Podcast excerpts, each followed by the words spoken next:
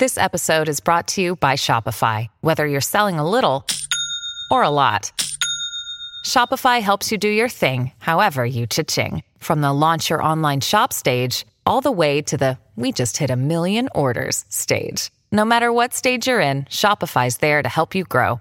Sign up for a $1 per month trial period at shopify.com slash special offer, all lowercase. That's shopify.com slash special offer. Storie Libere presenta È il 1993 e in un pomeriggio di sole di Rio de Janeiro, ai margini di un campetto di calcio improvvisato nella favela della Maré, una ragazza di 14 anni avanza perentoria verso i maschi che stanno tirando calci al pallone. È alta per la sua età e i ricci fittissimi sulla sua testa sembrano una nuvola che nasconde fulmini. Non è sola. Al suo fianco cammina spaventata la sorella minore Aniel, alla quale gli improvvisati padroncini del campo hanno impedito di giocare. Le femmine non sono ammesse, ribadiscono categorici alle due ragazze, accompagnando il divieto con i commenti insultanti che sono il corredo linguistico di ogni conflitto di periferia. La sorella maggiore però non si scompone. Tra quelle durezze anche lei ci è nata e per zittirla gli insulti non bastano. Repentina afferra il pallone e con un calcio preciso lo lancia verso la strada che scorre trafficatissima qualche decina di metri oltre il campo. La sfera esplode secca sotto la ruota di un camion, lasciando gli aspiranti calciatori prima attoniti e poi inviperiti.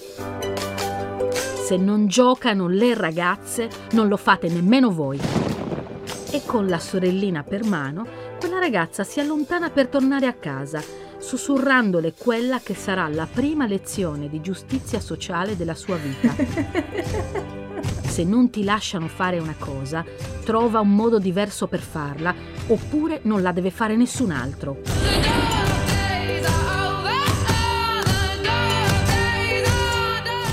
La Morgana di oggi è nata politica e in politica, suo malgrado, finirà per morire, nemmeno quarantenne, in un omicidio dalle responsabilità chiare quanto pesanti da ammettere. Benvenute e benvenuti nella storia di Marielle Franco.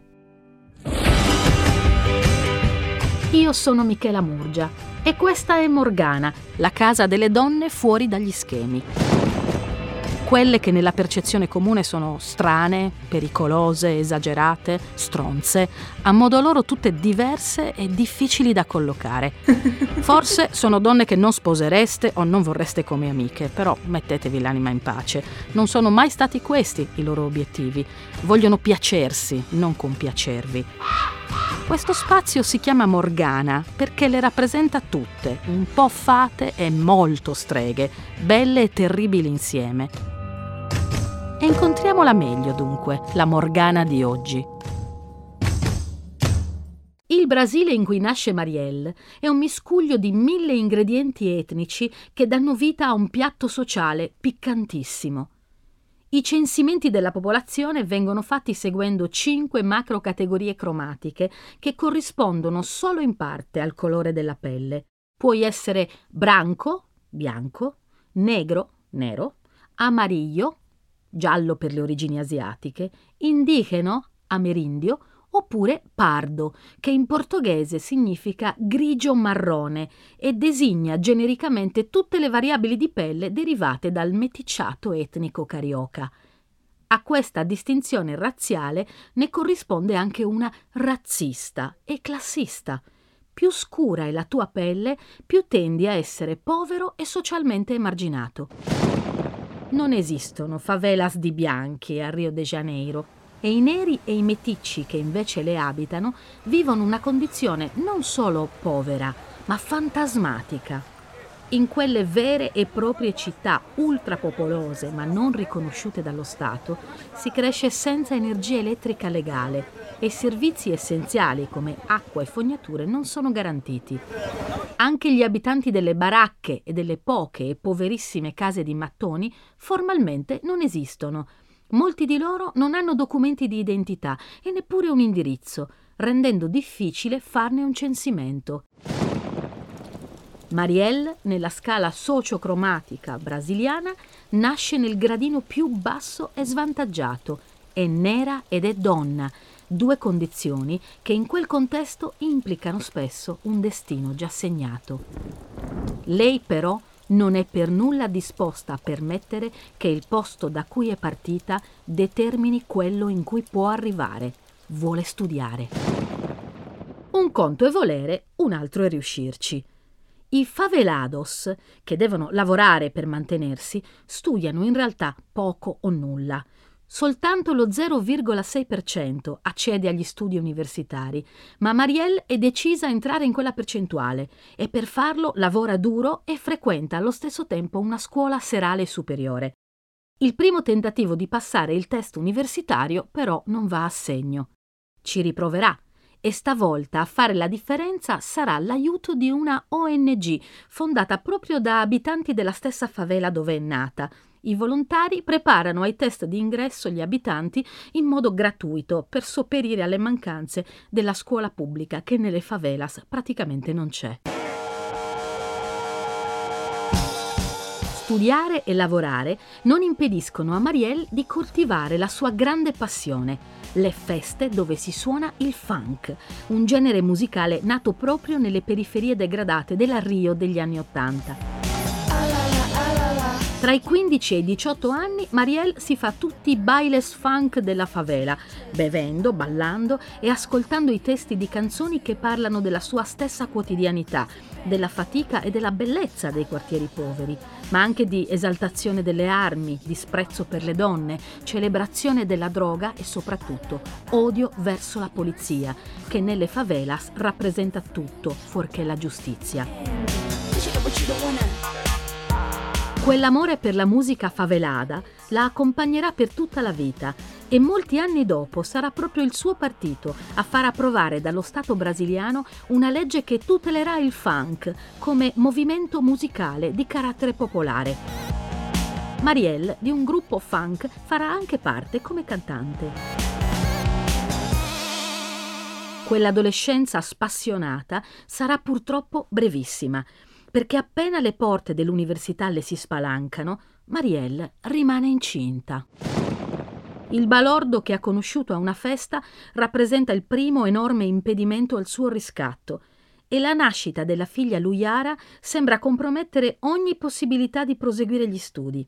Marielle è costretta a lasciare l'università per andare a convivere con il padre della bambina, ma la relazione si rivela sin da subito un vero disastro. Violento con la compagna e del tutto assente con la figlia, la costringe prestissimo a lasciarlo per provare a sopravvivere da sola. Essere ragazza madre in Brasile non è un'eccezione, anzi nelle fasce più povere è praticamente la norma. Nei mondiali del 2018 i giornalisti verificarono che ben 6 giocatori su 11 della nazionale verde oro erano stati cresciuti da madri single. Per due anni Marielle non può fare altro che la madre, ma il desiderio di riprendere gli studi è talmente radicato che dopo finalmente riuscirà ad iscriversi a sociologia grazie a una borsa di studio dell'Università Pontificia Cattolica di Rio de Janeiro. Studiare non le basterà mai e dieci anni dopo la laurea prenderà anche un master in politiche di amministrazione pubblica ma il primo approccio con il mondo universitario è faticoso. A colpirla non è la bellezza dello studio, ma la spaventosa disuguaglianza razziale e di genere che vede tutti i giorni nelle aule. Tra decine di matricole, solo lei e un'altra studentessa sono afrodiscendenti. Intorno Marielle vede solo persone di origine etnica europea, per lo più di sesso maschile, e caucasici e maschi sono anche i professori. Se la povertà e la mancanza di possibilità sono nere, la ricchezza e il privilegio senza dubbio sono bianchi.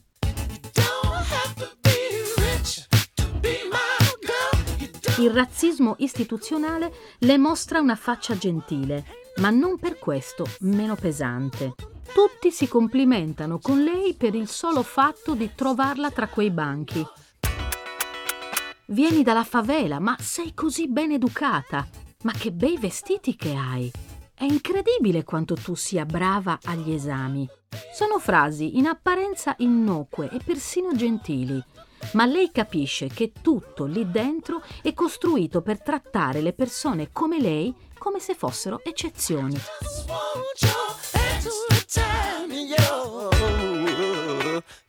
È in quel contesto che Marielle comincia a concepirsi come attivista e a fare le prime scelte dichiaratamente politiche, osservando con curiosità e interesse crescente i movimenti che poi, anni dopo, condurranno all'ascesa del presidente Lula.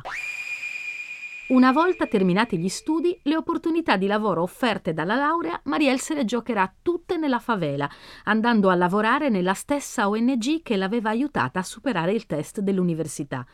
Per tutta la vita vivrà in quella periferia, crescendoci sua figlia e facendo attività sociale, non solo politica. È cattolica, ed è facile esserlo in un paese come il Brasile, che conta il maggior numero di cattolici al mondo, 170 milioni di battezzati. Nella Maré, Marielle fa anche la catechista, ma deve conciliare tutti quegli impegni con la bambina piccola che sta crescendo.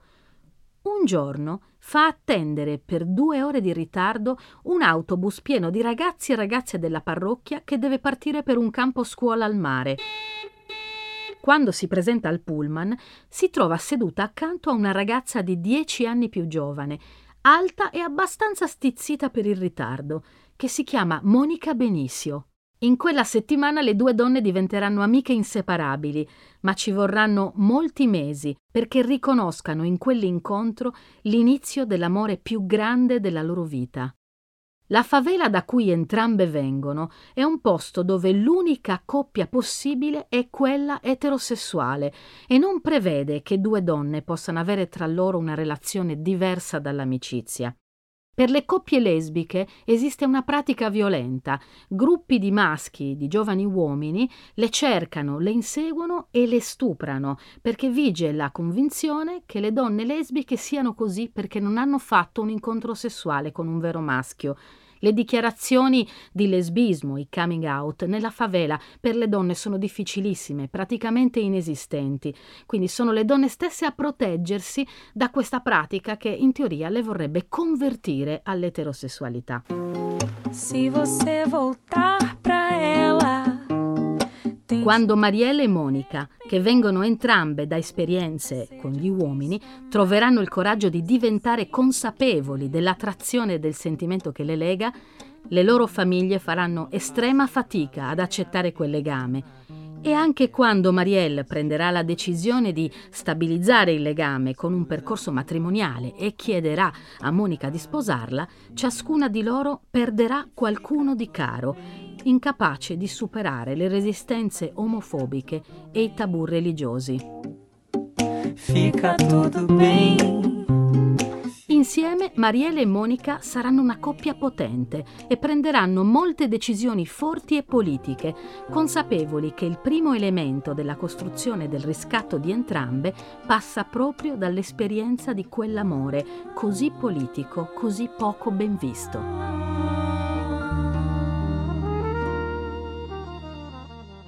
La prima di queste scelte comuni riguarderà paradossalmente i capelli di Marielle.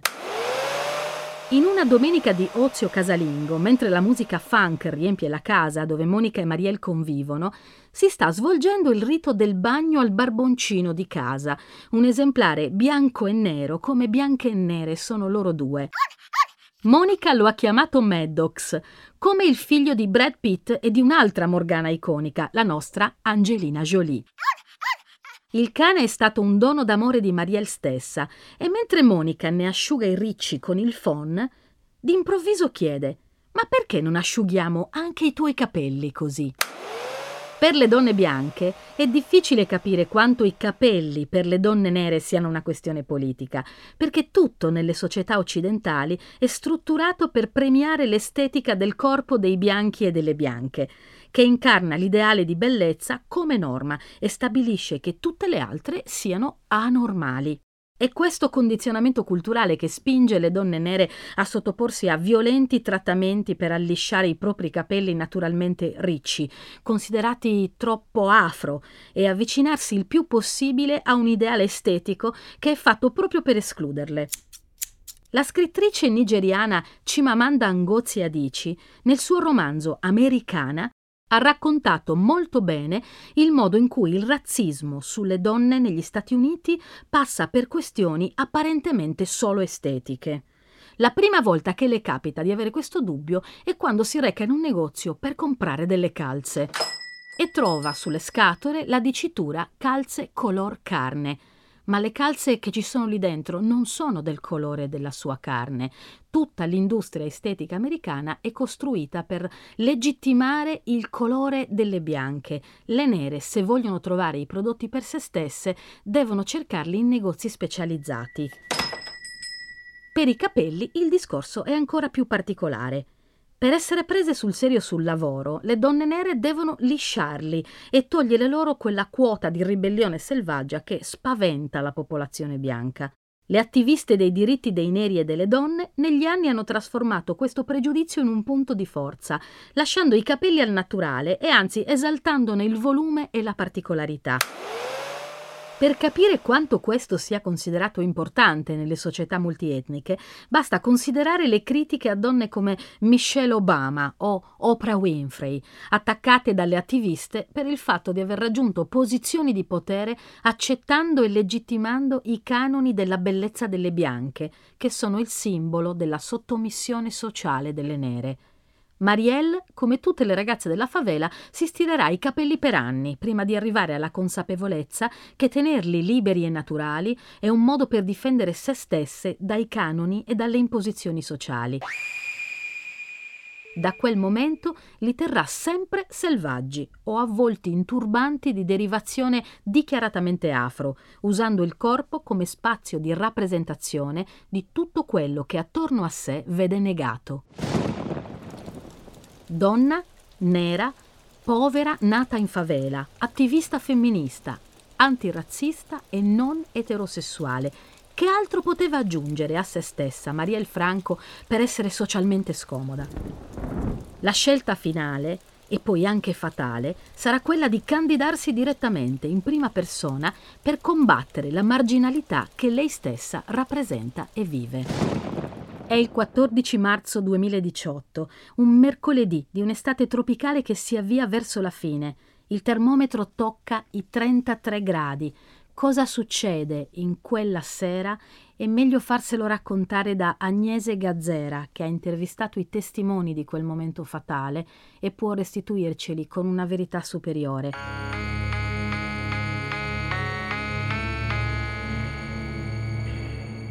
Marielle è in macchina, sta tornando a casa da un incontro del consiglio comunale. È un seggio, quello di consigliera comunale, che lei occupa da poco più di un anno, perché nel 2016 è stata eletta con quasi 50.000 voti. Era l'unica candidata a dichiararsi originaria della favela e anche nera, ed è anche l'unica donna tra i sei eletti del suo partito, il Partito Socialismo e Libertà. Il suo è stato il quinto miglior risultato elettorale della città. Marielle è letteralmente adorata dalle minoranze e dalle differenze che lei rappresenta. Accade tutto rapidamente. Il veicolo sul quale viaggia ha percorso appena qualche chilometro quando a un incrocio viene raggiunto e affiancato da un'altra auto. In pochi secondi 13 proiettili da 9 mm perforano le lamiere bianche e fanno a pezzi i finestrini dell'auto di Marielle. Prima ancora che il boato degli spari svanisca, i sicari fuggono nel traffico che si blocca. Il tempo che si congela toglie il respiro a chi assiste alla scena, ne strappa identità e volontà, annullandole in un unico condensato di violenza. Qualcuno urla, qualcuno piange al telefono, chiamano i soccorsi, gli occupanti delle auto si avvicinano e chi ha visto, per informarsi su quella che automaticamente classifica come l'ennesima rapina, si trova invece davanti a quello che invece no, è un agguato.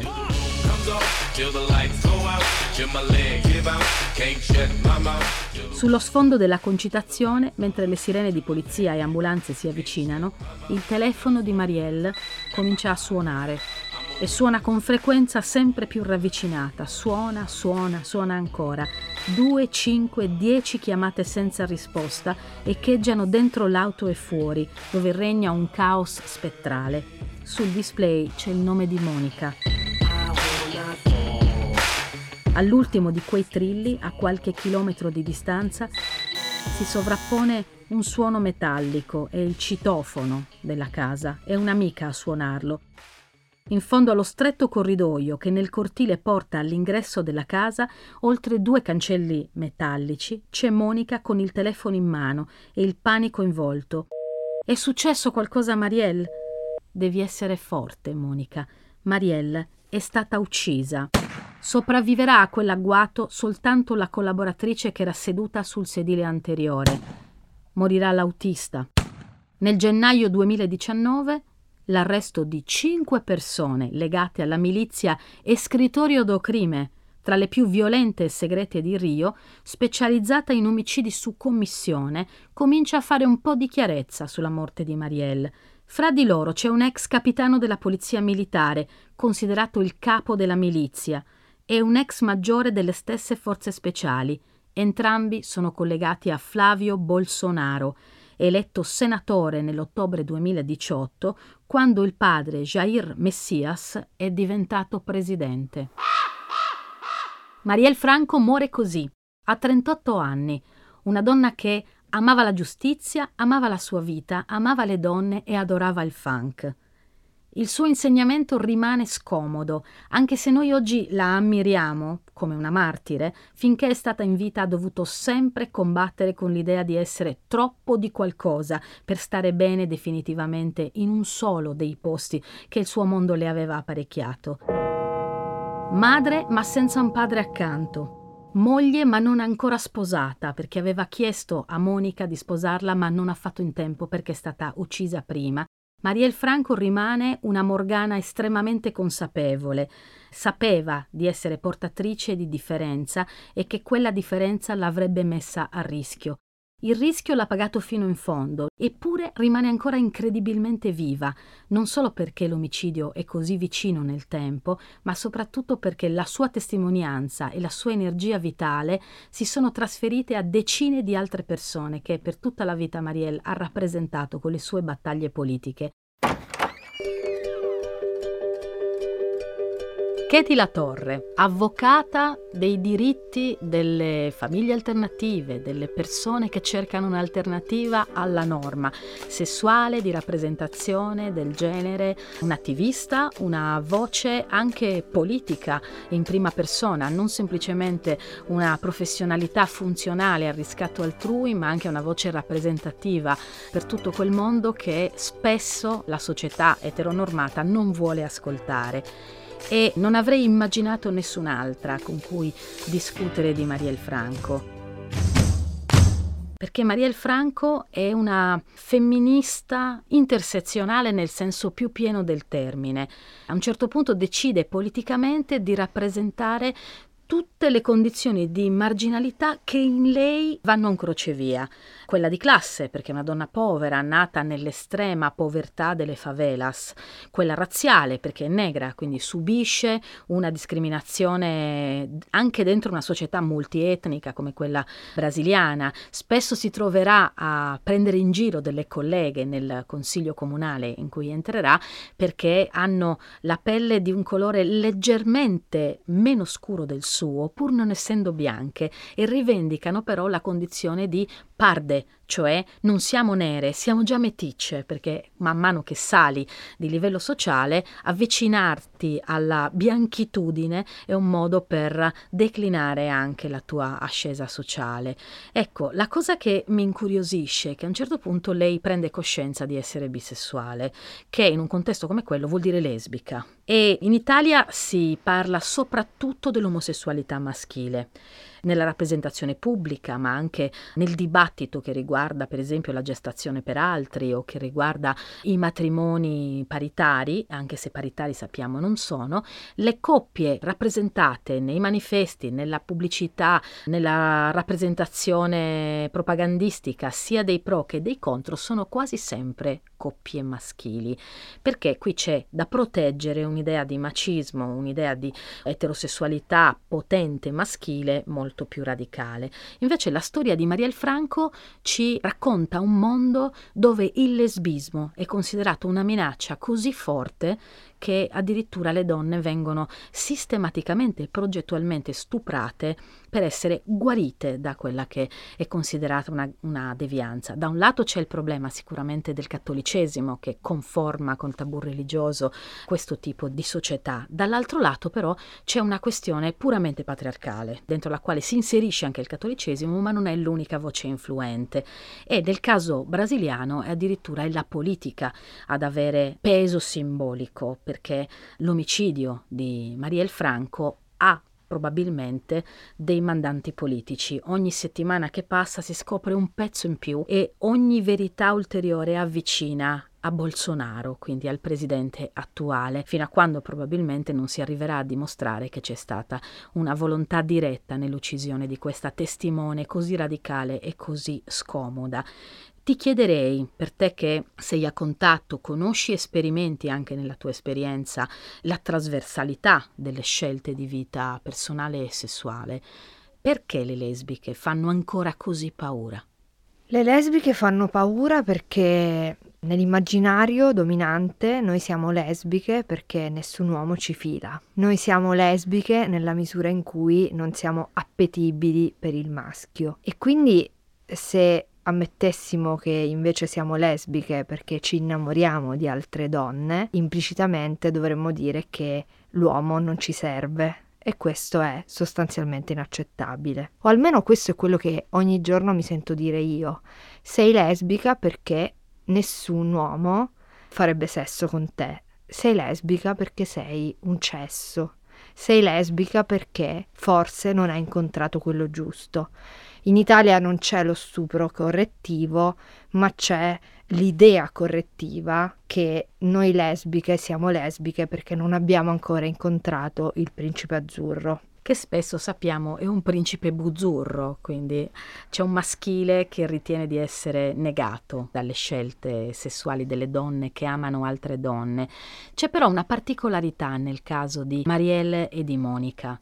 Entrambe sono credenti, cattoliche nel modo in cui lo si è in Brasile, quindi con una spiritualità che si mischia a, anche a un portato tribale, se vuoi, più antico, eh, sciamanico, che è, è, tipico delle religiosità, diciamo, dell'America Latina. Il cattolicesimo, il cristianesimo in generale, tende a inculturarsi in ogni luogo in cui si declina, per cui esistono in realtà molti cristianesimi che trovano delle posizioni sincretiste rispetto alle religioni o alle forme di spiritualità che trovano sui territori, proprio per cercare di includere quelli che sono i percorsi anche di persone che avevano un altro apparato simbolico che ha resistito nei a dispetto del fatto che comunque è da secoli che il cristianesimo in quelle terre è, è radicato un po' a forza e un po' no. Loro due sono credenti e per un tempo molto lungo devono negoziare con questa cosa. Quando si incontrano, Marielle è la catechista di Monica.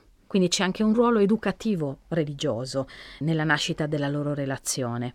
La parte interessante è il modo in cui loro riescono a costruire un pantheon dove Dio non è messo in discussione, ma anche loro non sono messe in discussione, nel senso riescono a costruire una fede che non le nega. E l'altare in casa loro a San Giorgio, a San Francesco, ma anche il Buddha, a altre figure religiose che probabilmente si avvicinano a un'idea di sincretismo spirituale che le faccia sentire incluse, non le costringa a diventare atee per esistere. Questo è un processo che nelle società fortemente religiose è ancora molto necessario, nel senso che in Italia è più facile perdere la fede e diventare atee pur di non vedersi negate nella propria essenza.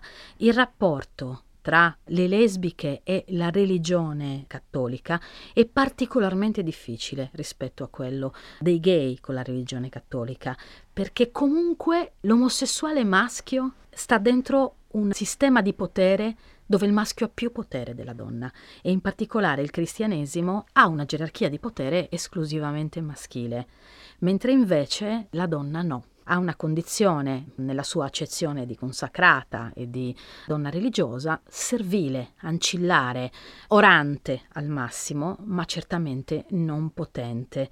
Esiste secondo te la possibilità di conciliare i due percorsi per le donne che sono lesbiche e credenti? Beh, eh, sicuramente esiste la possibilità di un incontro fra le persone gay, lesbiche, trans e le persone credenti. Io una volta al mese pranzo in un convento con sei suore e un prete e c'è uno scambio, un'osmosi completa e una curiosità reciproca. Forse prima di vivere le nostre vite in maniera così intersezionale, Audre Lorde diceva le nostre vite non sono monotematiche perché noi non viviamo vite monotematiche e da quando io incontro queste suore e questo prete ho capito che intanto anche nella chiesa esiste una gerarchia enorme tra il maschile e il femminile.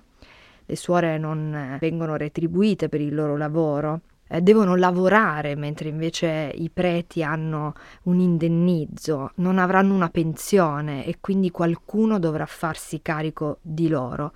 E della loro sessualità non si parla mai. Della sessualità maschile dentro la Chiesa si parla, della sessualità femminile mai.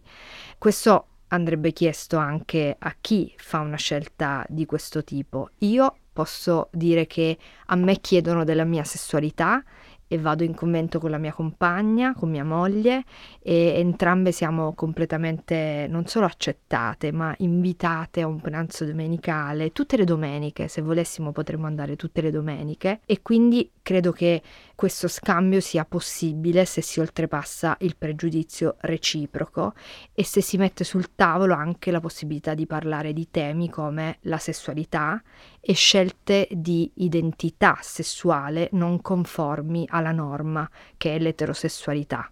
La questione dell'intersezionalità che Mariella appunto incarna, ma che è anche la faccia più moderna del femminismo, quella a cui molte giovani donne che avevano rifiutato il femminismo storico oggi invece si stanno avvicinando, presenta un elemento nuovo rispetto al femminismo degli anni 70, ma anche la lotta politica di quegli anni, nel senso che per un sacco di tempo le donne hanno dovuto scegliere se lottare contro la disuguaglianza sociale oppure lottare per la propria uguaglianza.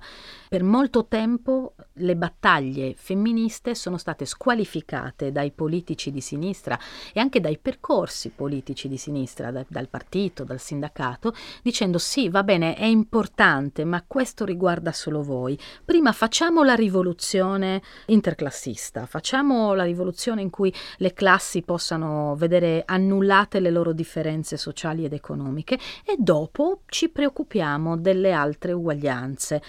E questa cosa ha fatto sempre scalare in secondo piano come non prioritaria la battaglia femminista, tanto da perdere per strada molte attiviste che invece avrebbero voluto vedere diciamo, la propria esistenza legittimata all'interno di un riscatto più complessivo, olistico quasi direi. E questa è una cosa che si è vista tanto in Europa quanto in Russia, quanto in tutti i luoghi in cui il socialismo, il comunismo o comunque un forte orientamento di sinistra è riuscito a orientare un'intera società. Il caso dell'intersezionalità è un caso del tutto nuovo, cioè nessuna di queste battaglie può essere perseguita a prescindere dalle altre perché c'è un sistema multioppressivo che tende a caricare di pesi tutte le marginalità che ritiene tali mettiamola così. C'è ancora resistenza, secondo te, verso le femministe di sinistra che fanno la propria battaglia? Tu senti che in Italia c'è ancora il pregiudizio che dice vi occupate di voi stesse quando abbiamo così tanti problemi sociali collettivi che ci attraverserebbero tutti? È come se la lotta per il femminismo escludesse tutte le altre. Io sento che c'è ancora una subalternità tra i diritti sociali e i diritti civili, come se fossero staccati. Ma io sono una donna lesbica. Se non mi concedono il congedo perché la mia compagna ha una disabilità, quindi se non mi danno la possibilità di usufruire per esempio della legge 104, cosa stanno violando? Un mio diritto civile o un mio diritto sociale? Entrambi. Quindi è una enorme sciocchezza. Noi siamo tutti tutto. Io sono donna, sono lesbica, sono gender fluid, sono di sinistra, sono una lavoratrice, sono una donna del sud.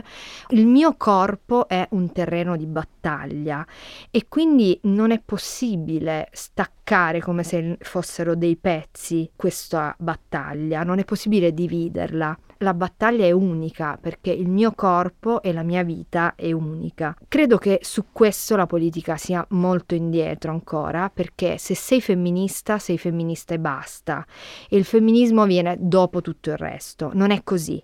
Il gender gap il fatto che le donne guadagnino di meno, che sulle spalle di una donna pesi anche il lavoro di cura di un'intera famiglia, è una questione sociale o una questione civile? E tutte e due, è sempre tutte e due. È un diritto sociale ed è un diritto civile leso. Quindi credo che la politica possa e debba fare uno sforzo per riconciliare questo piano, perché noi siamo una molteplicità di cose, non siamo solo una cosa. C'è poi la questione razziale, che ovviamente in America del Nord e in Sud America è considerata centrale perché le società sono multietniche, molto più di quanto non lo sia la nostra, e per certi versi hanno delle spinte multiculturali, anche se c'è un'egemonia comunque della cultura WASP, per cui il bianco, il cristiano e l'eteronormato è ancora in cima alla scala sociale e, e si fa fatica a uh, mischiare i diversi piani culturali. Tuttavia questo processo c'è necessariamente perché ci sono le compresenze di etnie che spingono, sono forze con, in contrasto e, e sono società da, da, da questo punto punto di vista più ribollenti della nostra, che è più sonnacchiosa, non solo perché la quota di migranti di prima e seconda generazione da noi è ancora molto bassa, eh, a dispetto della percezione sociale che invece ci vorrebbe invasi da, dagli immigrati, ma soprattutto perché c'è una fatica culturale anche nelle donne più progressiste a riconoscere il protagonismo, l'empowerment, l'autodeterminazione delle donne nere. Facciamo ancora battaglie per loro, ma raramente con loro e quasi mai riconosciamo le loro battaglie senza di noi, perché chi lotta da una posizione di neritudine, la percepiamo come per molto tempo siamo state percepite noi che lottavamo per il femminismo da parte di chi non sentiva proprio le istanze femministe. Perché anche tra le donne di sinistra in Italia c'è la tendenza a essere molto maternaliste nei confronti delle donne di colore, per cui tendiamo a un'indulgenza che verso noi stesse non useremo, tendiamo a una minorizzazione del potere di queste donne, trattandole come delle poverette o delle persone incapaci di intendere i loro veri diritti. Quando dico nere non intendo semplicemente le persone di origine africana, ma anche le persone di origine nordafricana, quindi persone che non sono più nere di me, per dire che sono sarda, ma che hanno uh, una cultura che noi associamo a una cultura altra, per esempio il velo, per cui siamo circondate da donne italiane emancipate che vorrebbero emancipare a forza le donne nordafricane strappando loro il velo dalla testa, anche quando si trovano qui in Italia e probabilmente lo indossano indossano per una scelta culturale consapevole. Secondo te la questione razziale in Italia tra donne è un terreno di confronto su cui si possono trovare dei punti comuni di ragionamento anche di piattaforma politica? È un terreno e soprattutto deve essere un terreno. La questione delle minoranze tra le minoranze è presente anche nella comunità di persone gay, lesbiche e trans. Per esempio, io sono una donna lesbica bianca e non rappresento la voce di una donna lesbica nera e nel mondo oggi le persone transgender per esempio di colore nere rivendicano il diritto di avere voce perché la rappresentazione che viene data dalle persone transessuali e transgender bianche è diversa. La criminalizzazione che c'è delle persone LGBT nere è 50 volte più alta della criminalizzazione delle persone LGBT bianche. Nel mondo, in Brasile, e Marielle Franco ne è un esempio, ogni 19 ore muore una persona gay, lesbica o trans. La maggior parte di queste persone è meticcia e quindi deve essere un terreno perché in Italia oggi non c'è nessun dialogo tra le comunità di donne femministe di origine altra, straniera, non autoctona, non italiana e le femministe storiche o le femministe di nuova generazione. Lo deve essere su tutti i piani perché diversamente il risultato è che anche dentro comunità marginalizzate come quella LGBT si formano delle sacche di marginalizzazione. Io li chiamo i dimenticati fra i dimenticati. Le persone gay, lesbiche, trans, nere sono le meno rappresentate da ogni punto di vista, anche dal punto di vista visivo non le vediamo, non emergono, eppure sono le più discriminate, marginalizzate, perché sono vittime di quella che chiamiamo discriminazione multipla. Hanno multipli fattori per cui potrebbero essere un bersaglio di discriminazione, per cui Oggi questo terreno ancora non esiste, le donne bianche parlano per le donne con il velo, ma domani dovrà necessariamente esistere e questo vale anche per le persone gay, lesbiche, transessuali e transgender.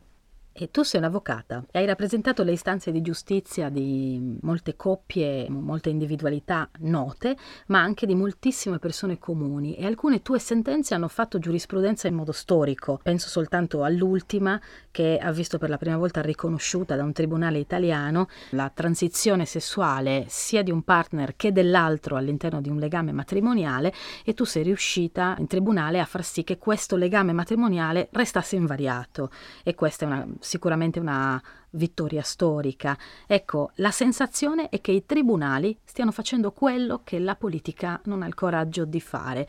Tu che questo mestiere lo fai, come vedi appunto questo rapporto tra politica, giustizia e spinte sociali, nuove domande, nuove rappresentazioni di famiglia e di coppia? Non è una sensazione, è una certezza, tant'è che io facevo politica e ho smesso e ho ricominciato a fare solo l'avvocato perché facendo l'avvocato avvocato riesco a fare molta più politica di quando facevo politica nelle istituzioni. La legge, i giudici, non tutti, alcuni sono molto più avanti della politica e hanno molto di più il polso di quello che accade. Alessia e Davide sono una coppia di ragazzi sposati e ambedue hanno cambiato sesso, si chiamano coppie switch, fatte da persone transessuali. Siamo andati davanti a un giudice e abbiamo chiesto al giudice perché dovrebbero divorziare. Loro vogliono stare insieme, perché questo amore non dovrebbe essere tutelato? E il giudice non solo ci ha dato ragione, ma in una sentenza meravigliosa ha scritto chi sarei io per sciogliere un legame d'amore quando ho due persone che mi chiedono di rimanere insieme? E poi perché dovrei scioglierlo se il giorno dopo loro possono nuovamente risposarsi? Per cui non è una sensazione, è proprio una certezza. Se abbiamo in Italia alcuni diritti civili importanti è perché, a eccezione della legge sulle unioni civili, di dimezzata, non perfetta, assolutamente diciamo che non riconosce le famiglie formate da persone dello stesso sesso e i loro figli che esistono, sono concretissime, sono una realtà, sono 100.000 bambini ed è come se il legislatore si fosse girato dall'altra parte, avesse deciso di non guardare, è come se nel codice civile parlassimo di matrimonio fra un uomo e una donna, ma non dei figli che potrebbero nascere da questa unione. Ecco, le uniche conquiste le abbiamo avute per via di sentenze, giudici e non solo di quei giudici giudice di quelle sentenze, ma di quei corpi che si sono prestati con le loro vite ad essere un serbatoio di libertà per tutti perché con le loro esperienze sono andati di fronte a delle corti e hanno fatto con la loro vita, hanno aperto una breccia per tutti quelli che arriveranno dopo. Il corpo come spazio politico, tu fai queste battaglie, sei esposta anche sui social network. Marielle Franco, per il potenziale di rivoluzione che la sua stessa persona comportava, non soltanto come politica, ma appunto anche come donna lesbica, attivista, come lievito sociale nel contesto in cui è nata, alla fine è stata uccisa, perché se ci sono dubbi su chi sia stato, non ci sono dubbi sul perché lei sia morta. È morta perché appunto era riuscita a rappresentare, a portare in un luogo in cui il cambiamento si poteva fare, quel desiderio di rivoluzione, di inversione, di giustizia sociale che non trovava fino a quel momento una voce. In Italia probabilmente non si muore per questo con la stessa facilità con cui si muore in Brasile. Però esistono molti, molte gradazioni di morte. Prima di arrivare alla morte c'è la mortificazione e la mortificazione passa per l'annichilimento, per il body shaming, per l'insulto, per l'addittamento anche politico. Negli ultimi anni abbiamo visto crescere anche l'insofferenza dei politici verso queste forme di organizzazione del dissenso rispetto ai parametri simbolici normati tu ti senti al sicuro in Italia e se non ti senti al sicuro in qualche aspetto, come diciamo reagisci o fai reagire persone che sono colpite da questo processo di mortificazione del loro dissenso? La prima volta che ho ricevuto una minaccia di morte era il 2011 ed ero appena stata eletta consigliera comunale e ho ricevuto anche due bossoli e poi eh, due anni fa in 40 giorni ho ricevuto 73 minacce di morte, sempre con una pistola puntata verso di me, sempre da un uomo, sempre lo stesso uomo. Non ho mai pensato che sarei morta perché appunto siamo in Italia, sono stata anche in un regime di protezione, ma ho avuto paura e ho capito che gli strumenti che ora avevamo a disposizione non erano sufficienti e quindi abbiamo dato vita, io e un'altra donna, anche lei minacciata, Maura Gancitano, a una grande campagna che si chiama Odiare ti costa. È una campagna perché il web non sia più un far west, una giungla, perché si possa abitare senza essere terrorizzati uno spazio virtuale, perché quelle minacce non fanno dormire la notte. Anche le persone più attrezzate, quelle minacce bucano le vite, anche le vite più schermate, anche le vite più attrezzate. E quindi Odiare ti costa nasce con l'intento di migliorare il web insieme e di fornire alle vittime di odio in rete, che per il 90% sono donne, e anche questo non va taciuto, degli strumenti efficaci per potersi tutelare. Io ti ringrazio anche per la lucidità con cui hai interagito in questo discorso non facile. La nostra Morgana di oggi scuote forse fondamenta che le Morgane precedenti non avevano scosso, perché è la prima figura politica di cui ci occupiamo in questo percorso di racconto, di rottura e di alternativa nelle nostre storie e quindi probabilmente potrà sembrare molto diversa rispetto alle altre.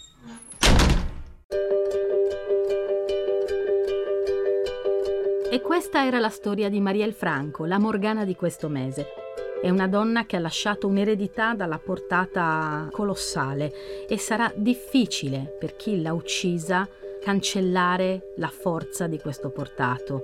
È un seme, Marielle, è come se quel corpo seppellito sottoterra fiorisse in migliaia di specie diverse a generare una foresta dove la libertà di tutti e di tutte diventa più possibile. Questa era Morgana, la casa delle donne fuori dagli schemi. I testi che avete sentito sono scritti da me e da Chiara Tagliaferri. Noi vi rimandiamo al prossimo incontro con un'altra donna, un'altra strega.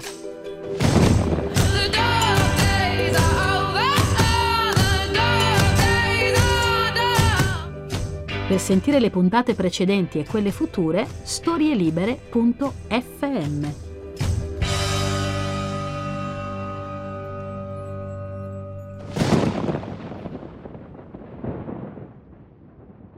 Una produzione storielibere.fm di Gianandrea Cerone e Rossana De Michele. Coordinamento editoriale Guido Guenci. Post produzione audio era zero.